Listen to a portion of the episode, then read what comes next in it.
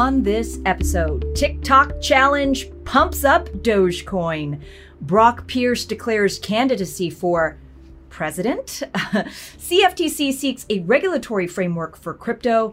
Alibaba and Costco in a deal to develop blockchain for shipping industry and a whole lot more. Welcome to the current forecast, the podcast supplemental that dives into the top blockchain and emerging technology stories of the week, curated by the Forecast News editorial team. Welcome to episode 21, the Ides of July. That's mid July 2020. Can you believe it, Sam? Mid July, where has the year gone? What My happened? God. But hopefully, the second half is better than the first half. No COVID resurgence, no police brutality, just love and joy. Oh, wow. Wishful thinking. Uh, it's around the globe. I'm Angie Lau, Forecast News Editor in Chief. Joining me, as usual, is our wishful thinker and senior correspondent, Sam Reynolds, and our Forecast Insights guru. All right, let's start, start with our first story Dogecoin. Uh, this started as a literal joke. Uh, that's continuing to deliver punchlines to the credibility gut. Uh, Dogecoin.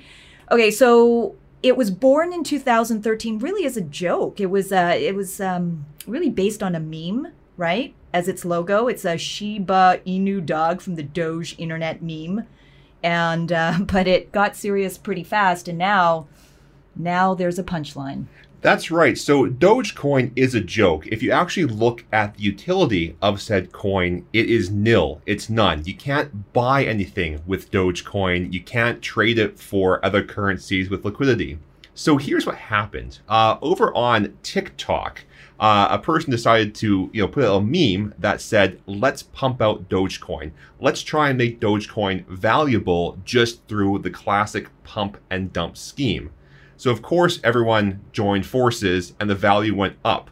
But the actual value went up from 0.005 to 0.004. So yes, if you held a lot of Dogecoin, you might have got a bit of money, but Five no five dollars, but no one got rich. Uh, we didn't have the next Bitcoin billionaires from this. It was simply teens being silly with memes. Okay, but that's the whole point of pump and dump. If you're going to be public about it and you pump it up, you still have to have a market for it. Somebody has got to buy it from you and agree that this is the price. That's right. I mean, this pump and dump scheme failed because there was no greater fool. Everyone knew that Dogecoin was, you know, pretty much worthless and not valuable. So it did rise in value, but not that much. So yes, the algorithm saw increased buying power meant that you have a higher price, but there was no one to actually take these and exchange for value. So it capped off and didn't go further. So maybe the joke's on us, Sam, Yeah. because we're taking it seriously. We're talking about it seriously, but it, yeah, it's entertaining. Possibly this was just a thing to do. It was fun. It's coronavirus time, so shelter in place. This was a little project on TikTok and Twitter. Exactly. Now, however, on China's Douyin, which is their TikTok, it was a blank slate, right? There was not the same meme fuel because crypto is illegal, Illegal. in China and is tightly controlled there on social media, so didn't work. Didn't work. All right. Uh, I wonder if this is going to work. Brock Pierce is challenging Kanye West. They're both going for the independent ticket for U.S. president in November. Uh, th- is, is this a joke? Uh, it's certainly the search volumes on Google is wondering the same thing. We saw five thousand percent increase in uh, Google search volume, but. Uh, what is the reality of this one? Well, the reality is Mr. Pierce wants to be the blockchain candidate. But my God, why Brock Pierce of all people, right? Like someone with so much drama, which, you know, to be fair, lots of the allegations against him have not been proven in court. However, that baggage means that if the New York Times or any kind of big media gets a hold of this, it would only further associate Bitcoin and blockchain with shady characters and with people that aren't the most up and up individuals. The reality is, Brock actually won't get very far because he's missed the deadline to put his name on the ballots by almost a year in most places. So you might get one state, but really it's not going to go anywhere, right? It's for the lulls. I get it. However, like we need real people that have that are advocates for blockchain. Like there are politicians in the US that do understand what the technology is and how it can benefit the economy, but they aren't named Brock Pierce like the CFTC. Uh, Yes. And that's our next story. CFTC actually wants more crypto regulations.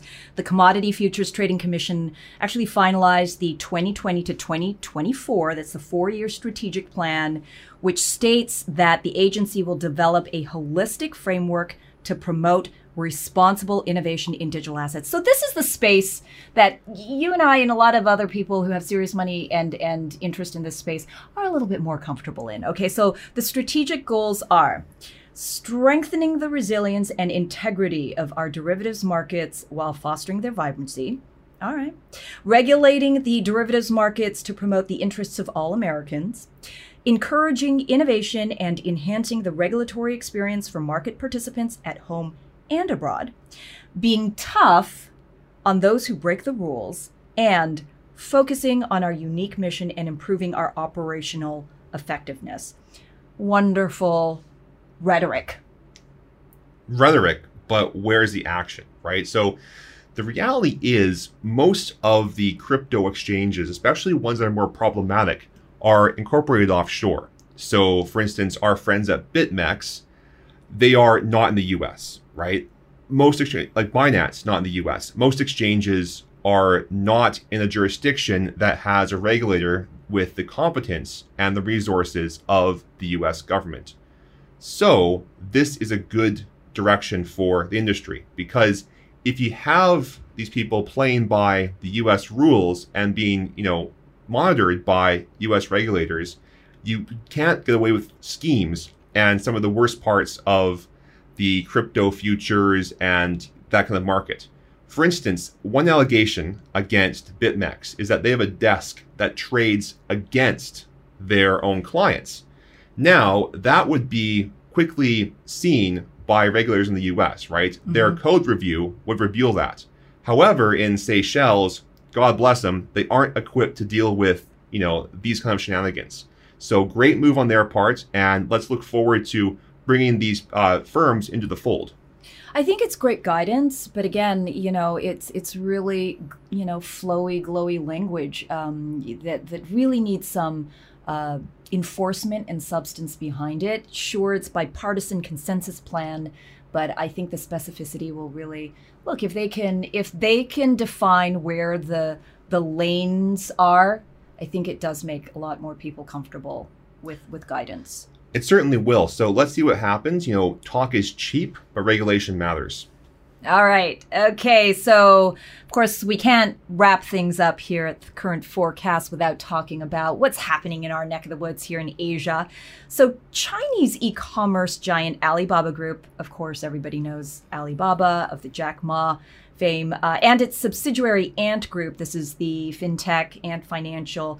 They signed a pact with uh, Costco Shipping Corporation. So, Costco, guys, not where you line up to buy five pound you know chicken breasts uh, but costco the shipping corporation which is the third largest shipping company in the world Yes, that's right. So the problem that shippers have, be it Costco or whomever, is they have to deal with overlapping jurisdictions for customs, right? So one container from the US might have to be inspected by officials in South Korea, in China, in Singapore, so on and so forth.